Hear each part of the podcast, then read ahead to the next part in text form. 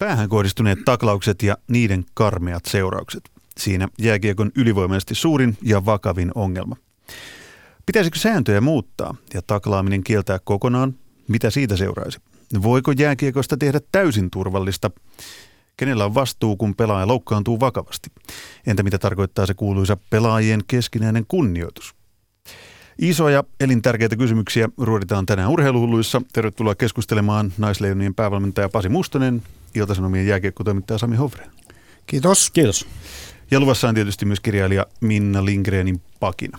No niin, keskustelu velloo aika sekavana, junnaa valitettavan usein myös paikoillaan. Sama pyörä lähtee pyörimään aina, kun kaukalossa tapahtuu jotain ikävää. Yritetään päästä hommas eteenpäin. Etsitään siis konkreettisia keinoja siihen, mitä tälle jääkiekon isoimmalle ongelmalle pitäisi tehdä, eikä rakennella mitään keinotekoisia me vastaan ne asetelmia, vaan, vaan yritetään sukeltaa, sukeltaa suoraan siihen, mihin pitää sukeltaa, mutta ennen kuin me tarvitaan auttavaa kättä ja piirretään ratkaisumalleja, niin pitää tietysti aluksi katsoa, että missä ollaan nyt ja mihin tähän on päädytty. Pasi Mustonen, Miksi jääkiekossa ollaan nyt siinä tilanteessa, että lajin olennaisin keskustelu näyttää liittyvän pelaajien terveyteen, siis päähän kohdistuneisiin taklauksiin? No ensinnäkin mä haluan aloittaa, ennen kuin mennään tuohon kysymykseen, todeta, että kaikki kuulijat ymmärretään. Mun mielestä pitää tietää, miksi mä oon täällä. Mä oon täällä sen takia, että on erittäin huolissani lajien tulevaisuudesta. Tämä on fantastinen laji kasvattaa nuoria ihmisiä itsehillintään, oikean tyyppiseen käytökseen –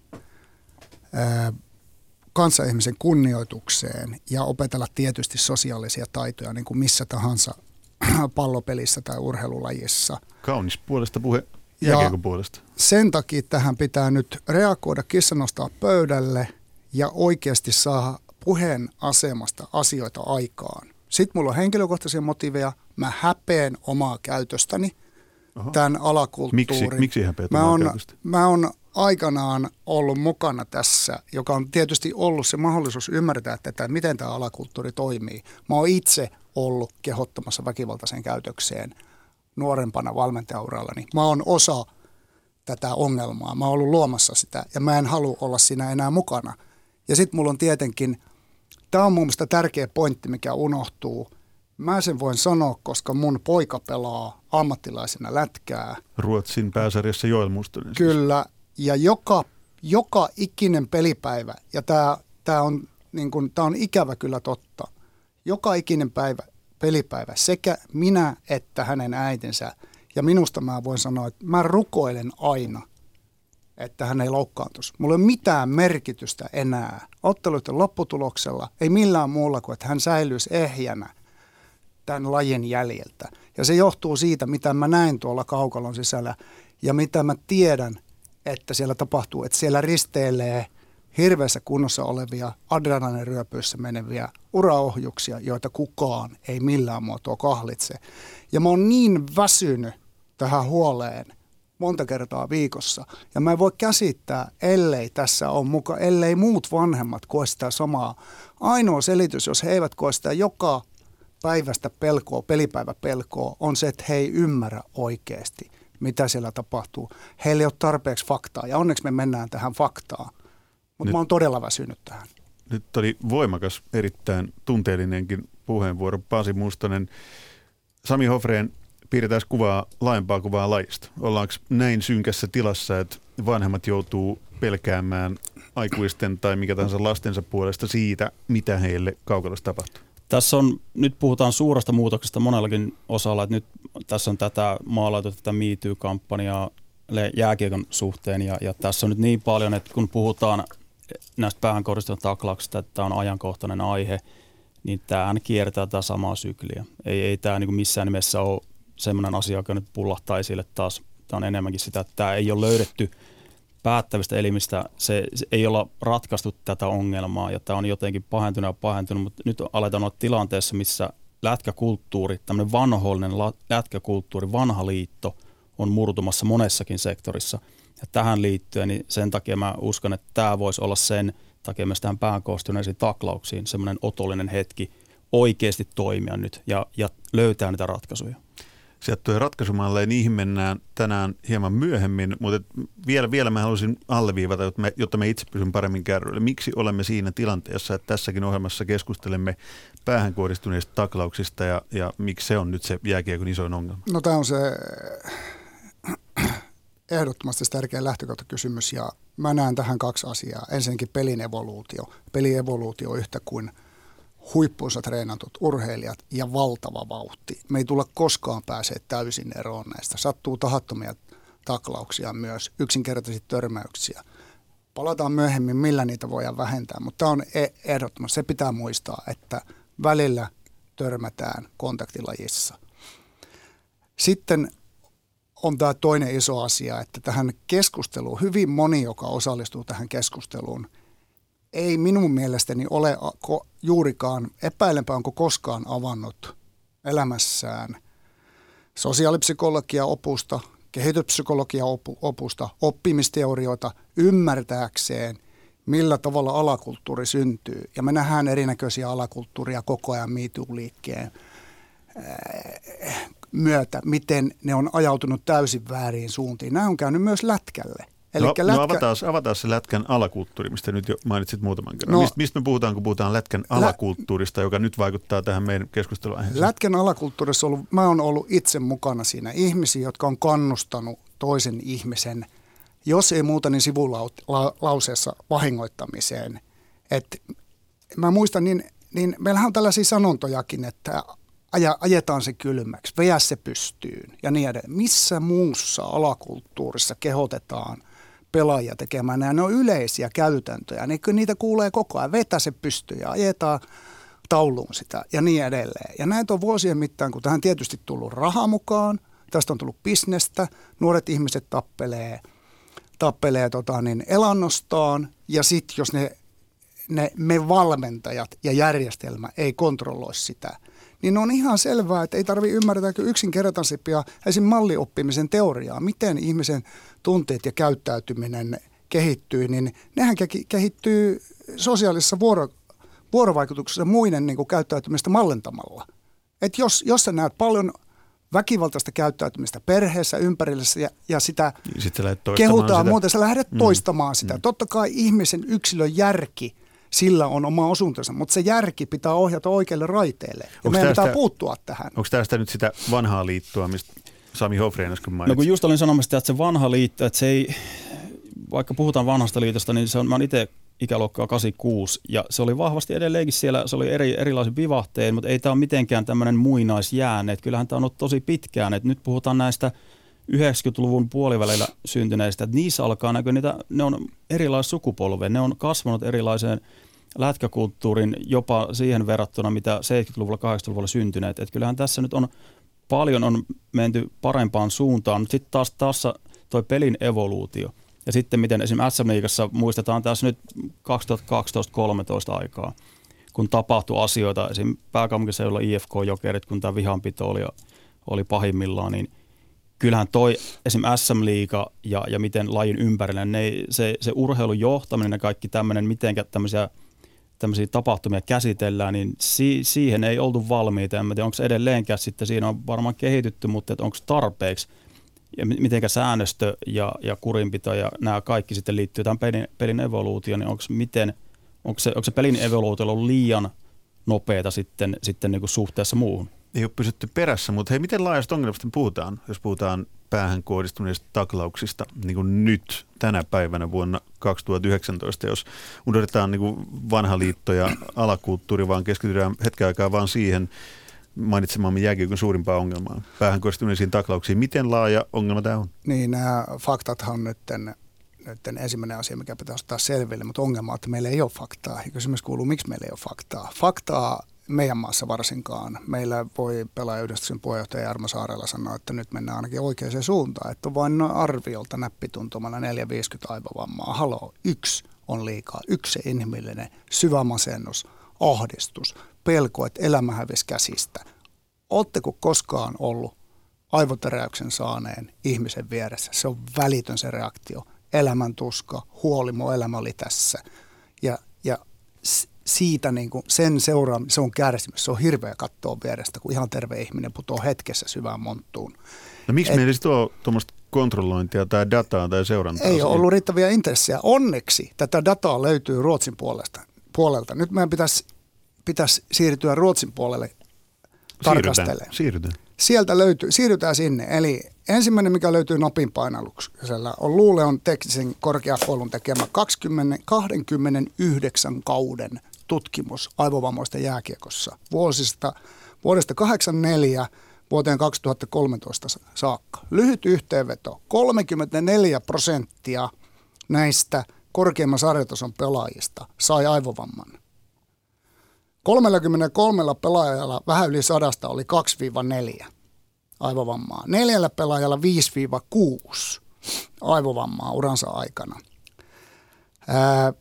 90-luvulla, 1990-luvulla tuli keskimäärin 100 aivovammaa noin tuhannessa ottelussa.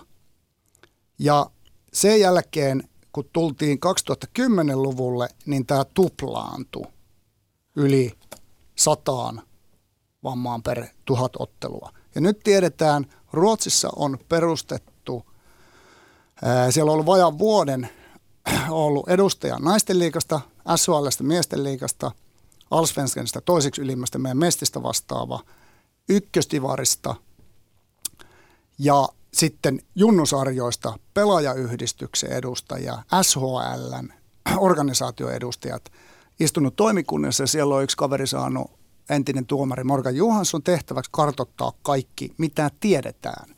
Ja tieto tuli muutama viikko sitten, että jopa naisten sarjoissa, jossa taklaukset on kiellettyjä, yksi aivovamma per kierros kaudella 18-19, 36 kappaletta. Miehissä SHL 1,3 aivovammaa per joka kierros. Nyt me ihmetellään, että oho, kaksi nukahti vartin välein. Ei siinä ole mitään ihmeellistä, jatkuvasti nukahtelee. Eli 67 aivovammaa viime vuonna. SHL ja muistakaa, näissä on vain ne, joista tuomari on antanut jäähyn. Ja mä näen kymmeniä, kun mä seuraan joka viikko SHL, josta kaveri menee kyyryyn, häipyy ja sitten se ei ole viikkoon kokoonpanossa, mutta kun se missattiin. Eli, Eli siis todellinen termino... lukema on huomattavasti suurempi, mutta Ruotsissa nyt tiedetään kuitenkin se, mikä on tilastoitu, ja tuolta meidän kannattaisi nyt, laajuus. tiedetään ongelman noin laajuus. Ja meidän pitäisi ehdottomasti ruveta kaikilla sarjatasolla pitää tilastoja. Ja ennen kaikkea, miksi mä istun tässä, mä oon huolissani junioreista. Meidän pitää huolehtia, että siellä ei tapahdu myöhemmin, kun mennään keinoihin. Meidän pitää ensimmäisenä tilastoida kaikki CPA-junnojen aivovammat. Todeta, että tämän verran sattuu ja silloin sen tarpeen mukaan puuttua. Koska jos tästä studiosta mennään 20 kilometriä eri suuntiin, niin se lukumäärä kun viikonloppukierroksen jälkeen ei ilmestykään sinne yläasteelle oppilaskouluun, niin se voi olla se luku niin karmea, että kukaan ei halua kuulla sitä. Mutta meidän pitää ottaa selvää, meidän pitää läpivalasta, olla rehellisiä ja pelastaa laji tätä kautta. Dataa tarvitaan, se on ihan, se on ihan varma. Siinä tuli erittäin tuhtiannos dataa, hyvää sellaista. Siis terminologia varmaan menee niin, että kun puhutaan aivoterähdyksistä, niin sehän on, jos lääkäriystäväni nyt oikein muistaakseni sanoi, että siis lievä aivovamma tai aivovamma – mutta me puhutaan usein aivotärähdyksistä, jota tämä lääkäri vähän piti ihmeellisenä, että koska se on vähän sama, että jos tulee polvivamma, niin miksi ei, ei se ole niin kuin polviterähdys. No, tämä oli pieni detalji.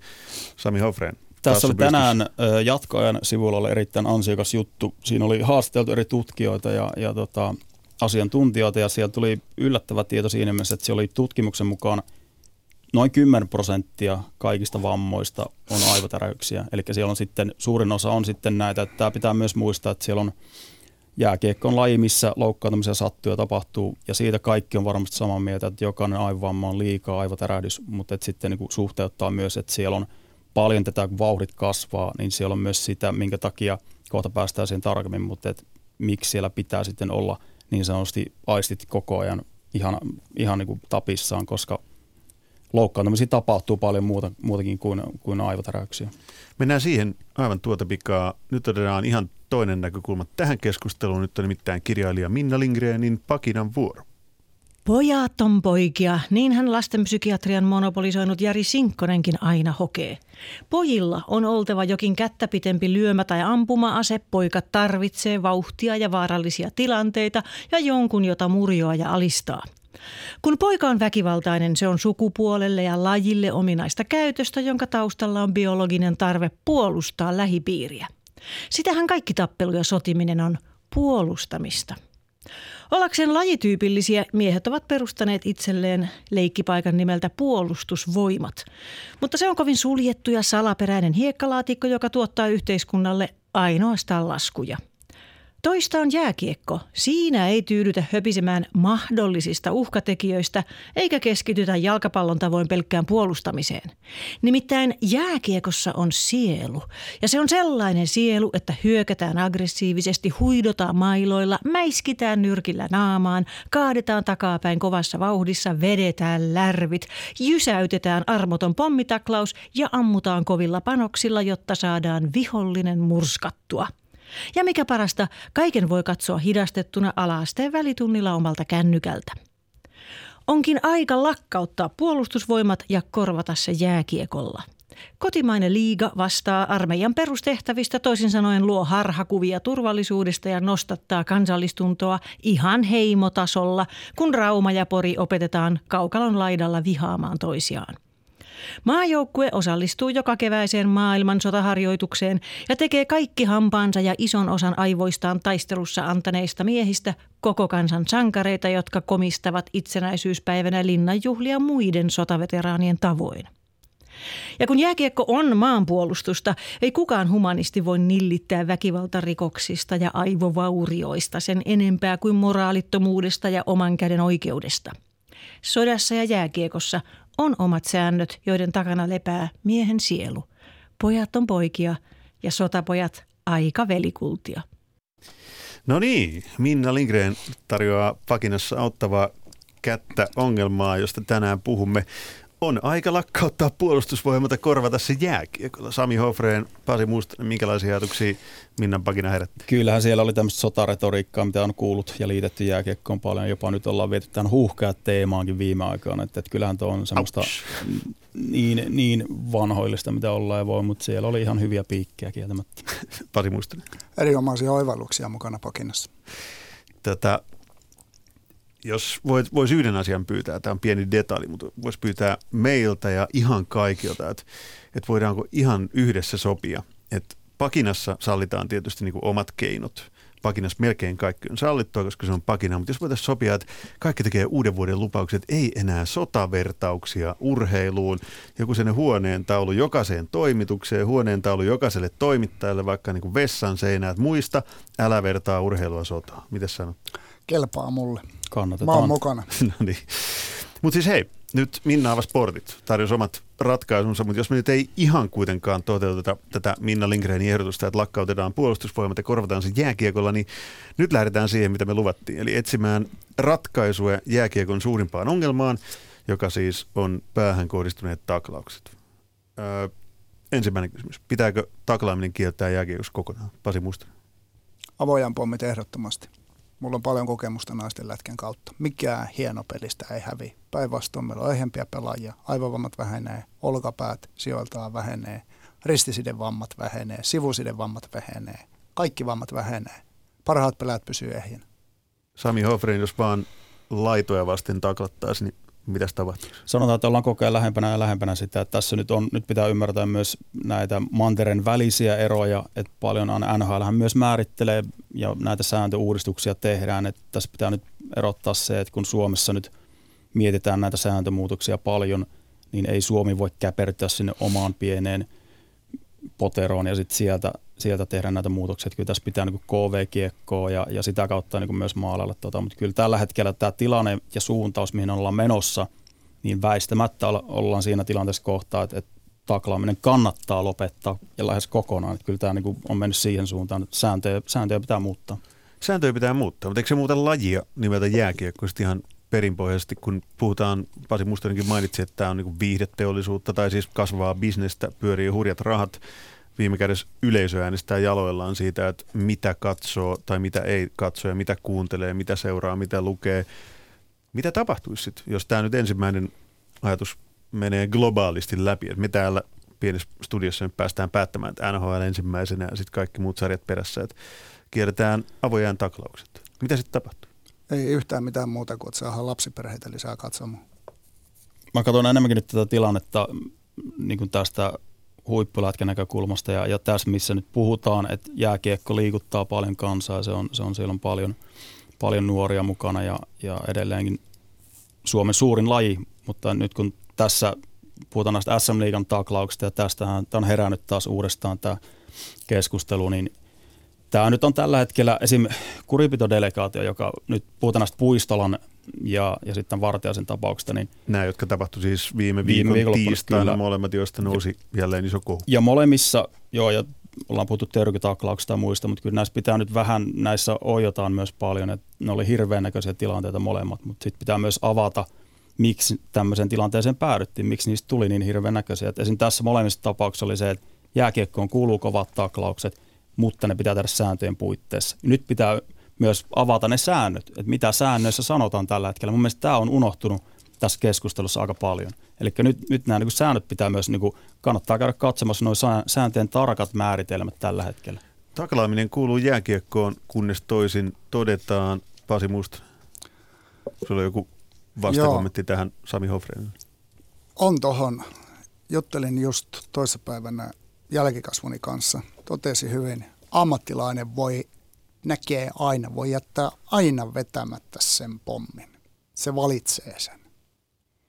Ja meidän alakulttuuri ohjaa sitä valintaa ja on ohjannut jo pitkään vetämään sen pommin, jos yksilö on riittämän si- joko omaa riittävän vähän, empatiahan on kadonnut luonnonvara lätkäkulttuurin sisällä. Ja jos siinä adrenalinin ryöpyssä ei kukaan ole koskaan paaluttanut, eli se vastuuvalmentaja, että meillä ei muuten tehdä näin. Mä en sitä hyväksy. Tämä on se tärkein liike. Me valmentajat olemme vastuussa eniten. Joka ikinen juniorivalmentaja pitäisi tehdä päivän selväksi jokaiselle 10, 11, 12, 13, 14, 15, 16, 17, 18 vuotiaille. Minä en tätä hyväksy. Tuossa meni raja. Mikäli menet rajaa yli, siitä seuraa sanktio – ja silloin tämä alakulttuuri muuttuu ihan toiseksi. Ja ammattipelaajat, kuten poikani Joel sanoi, jokainen pystyy jättää sen vetämättä. Me ollaan just niin hyviä. Ja sitten kysymys kuuluu, miksi osa edelleen vetää, koska kukaan ei puutu. Ja esitänkin julkisen haasteen. Nyt on kaksi ihmistä lopulta tullut esiin. Jukka Rautakorpi, Pekka Kangasalusta. Nyt on 12 esimerkiksi päävalmentajaa jäljellä. Teidän velvollisuus on esittää julkisesti kantanne näihin taklauksiin. Te olette esikuvia, se on teidän tehtävä.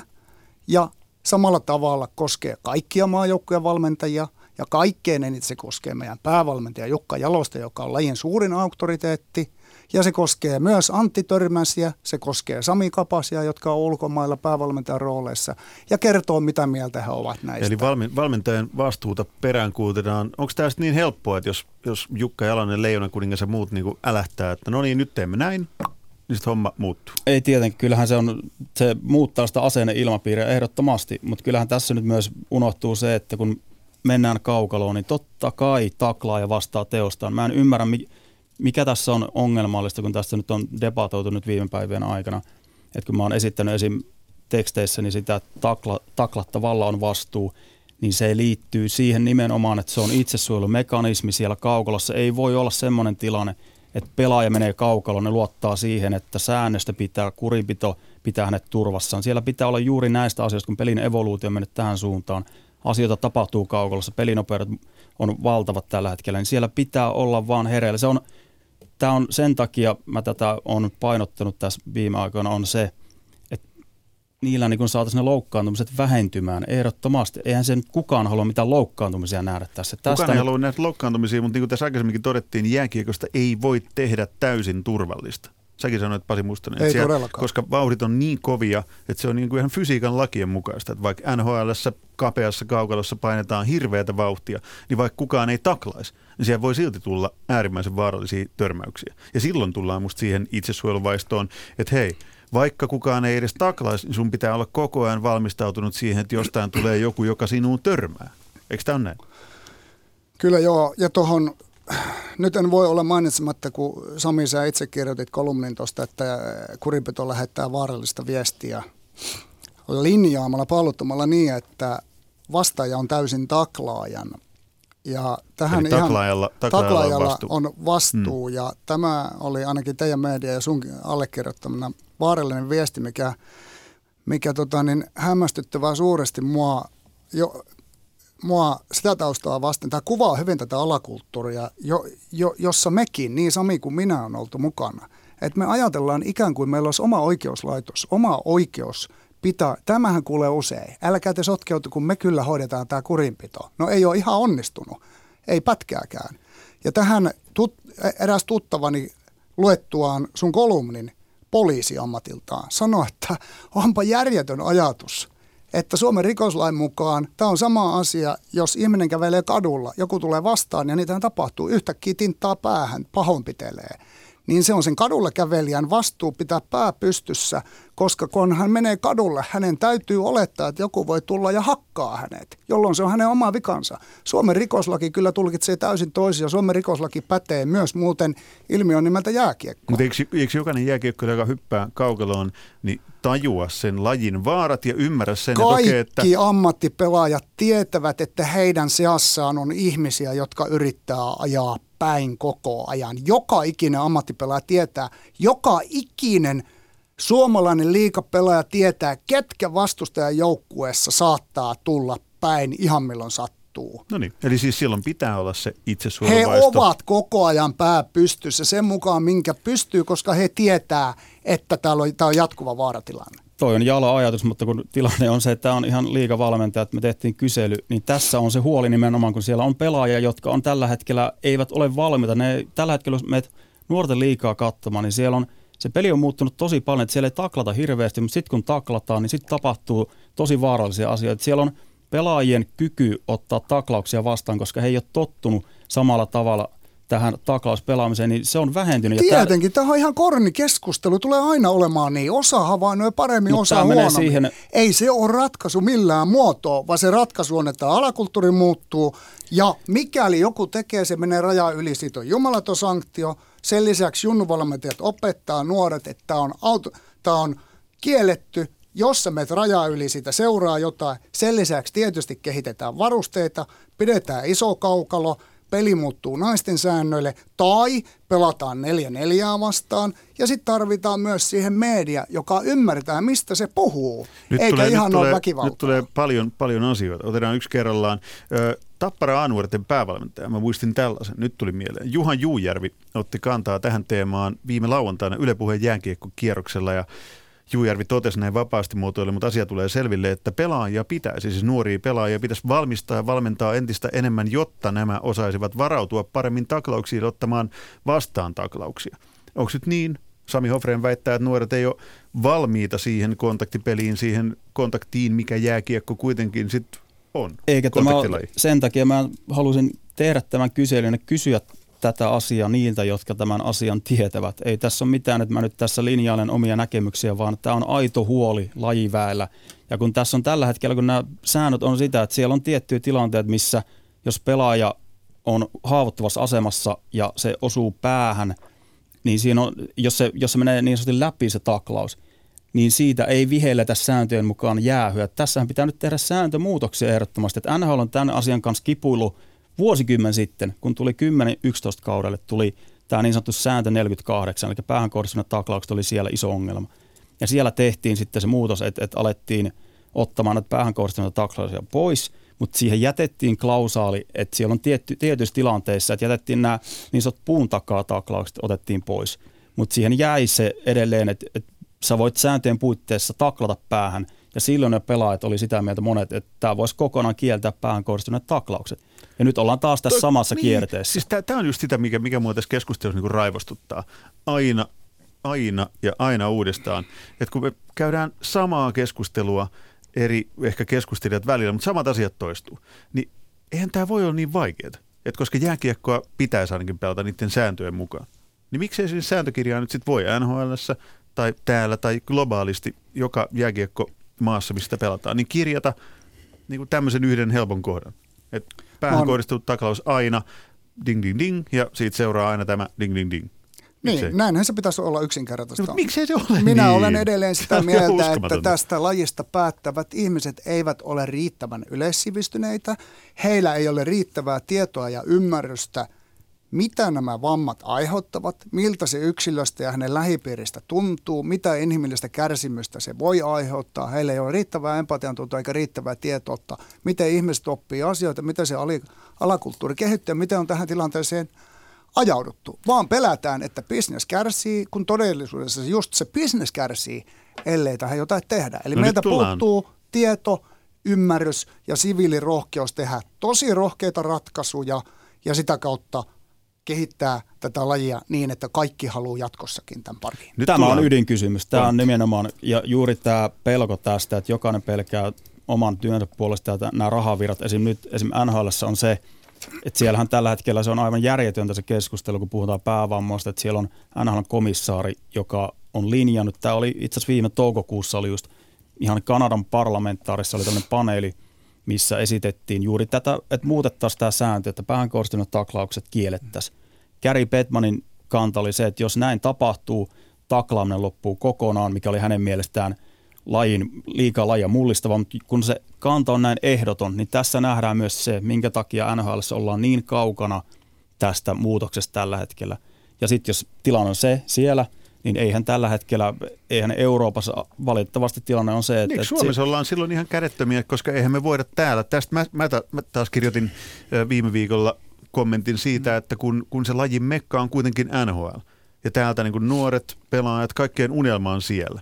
Jos siellä pelataan tietynlaista kiekkoa, niin jos Suomessa yhtäkkiä muokattaisiin lajin sääntöjä radikaalisti johonkin suuntaan, niin sittenhän täällä ei valmistettaisi enää niitä nuoria pelaajia kohti sitä, mistä he unelmoivat.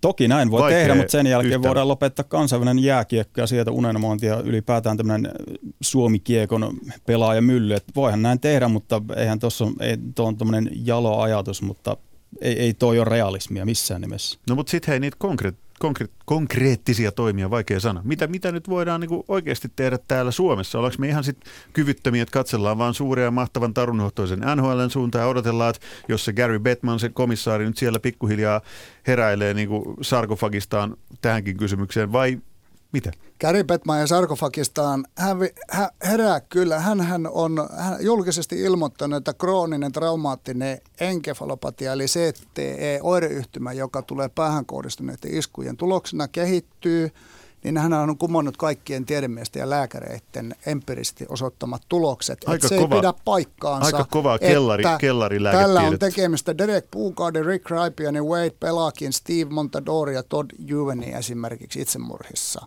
En ole kehittynyt sitä kautta, joka on todettu, kun on avattu aivot postmortaalisesti.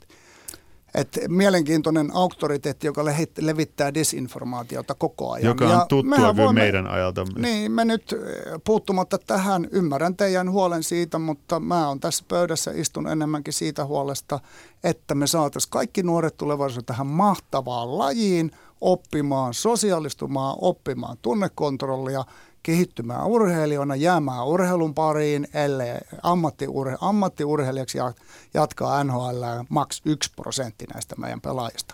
Mä oon niistä 99 huolissani, enkä niistä Mä ihan saavat ne miljoonansa tie, tienata. Mua, mä haluan, että tämä laji on tarjolla kaiken tasoisille pelaajille aina iänkaikkisesti. Ja me vanhemman roolissa voimme turvallisesti ohjata lapsemme tähän mahtavaan Kyllä, pallolajiin. kyllä. Tämä on vielä otettava nyt tuo Batmanin. Tämähän nyt on ihan ilmiselvä homma. Avataan nyt vielä tämä, että minkä takia hän käy tämmöisiä keskusteluja. Hänhän on omistajien äänitorvi. Eli tämä on sama, mitä NFLssä aikoina Jenkkifutiksessa tehtiin. He kielti tämän perustuen heidän omiin tutkimuksiin, omiin lakimiehiin ja muihin. No, Niin, sitten kävi miten kävi ja tällä hetkellä nyt vaan on tähän, mistä Pasi aikaisemmin puhui, niin tähän liittyen, että siellä on ne, jotka päätöksiä tekee ja, ja jotka sitä rahaa siellä tekee, niin sen takia tämä nyt käy tämmöistä kehää tämä keskustelu, että se on, se on ajan kysymys vaan, milloin myös siellä tehdään niin kuin Eli- erilaisia päätöksiä. Eli kun puhuttiin, että kenellä on vastuu siitä, jos pelaaja loukkaantuu päähän kohdistuneen taklauksen seurauksena, niin se on nyt sitten NHLn tapauksessa niin kuin komissaari Batman. no aika, aika rapeasti käännetty, mutta se, että... Et, Kuka kantaa sen viho viimeisemmän vastuun siitä, että sääntöjä ei ole muokattu niin, että se mahdollistaa no vielä ket... jonkunlaisen päähän kohdistuneen taklauksen? No siellä päässä, NHL päässä totta kai siellä on ne, ketkä nyt on siellä tekemässä näitä päätöksiä ja on eri delegaatioita, mutta sitten on sama Suomikin, jossa että SM Liiga ja siellä on kurinpitodelegaatioita ja muita, että, että totta kai he kantaa sen vastuun.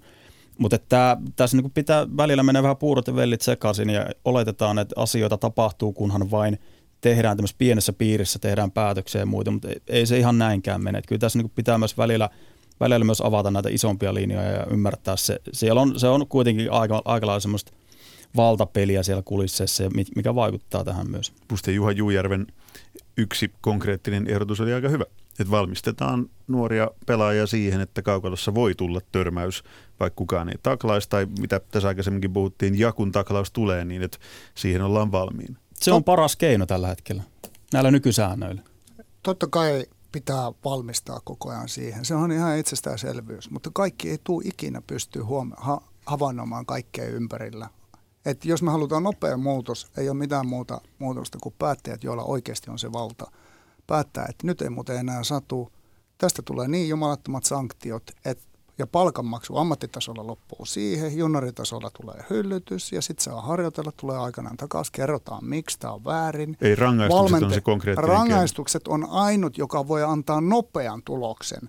Pitkäaikaisen jään pitkällä jänteellä ainoastaan näiden nuorten kasvattaminen loistavien moraalis, oikeita moraalisia arvoja korostavien valmentajien kautta. Ei sen alakulttuurin, niin no, sen alakulttuurin muuttaminen niin, että tästä tulee jotain muuta kuin tästä on tullut. Se on aina pitkäaikainen muutos ja lopulta päästään pahimmista sanktioista sitä kautta eroon. Eli mä vedän yhteen siis alakulttuurin muutos siinä, että, että päästään tästä niin sanotusta vanhan liiton toiminnasta eroon. Onko tämä nyt meidän konkretiaa se on osa sitä, mutta kyllä tässä myös pitää muistaa se, että, että kun puhutaan jääkiekosta, niin tällä hetkellä kaksinkamppailulaji ja kamppailupelaaminen, se korostuu sitten mitä vanhemmaksi mennään, mutta pitää myös olla rehellinen sen suhteen, että, että se on tällä hetkellä näillä säännöillä, niin siellä on taklaaminen sallittu, tietysti ikä, ikäluokassa aletaan taklata ja kamppailupelaaminen, että puhutaan kiekon irrottamisen taidosta ja muusta, niin pitää myös olla rehellinen opettaa pelaajia, kasvattaa heitä myös tälläkin tavalla. Että eihän tämä niin pelkästään tämmöisessä, niin kuin, että laji on muuttunut paljon, mutta kyllä se edelleenkin on se kamppailu pelaaminen tuossa ja, ja niin kuin olennainen osa tuota lajia. Se oli yksi. Sitten oli Pasi Mustosen niin tällainen... rangaistusasteikko, sanktio, mä vedän sen takia aika nopeasti yhteen, kun meidän lähetysaika alkaa loppumaan.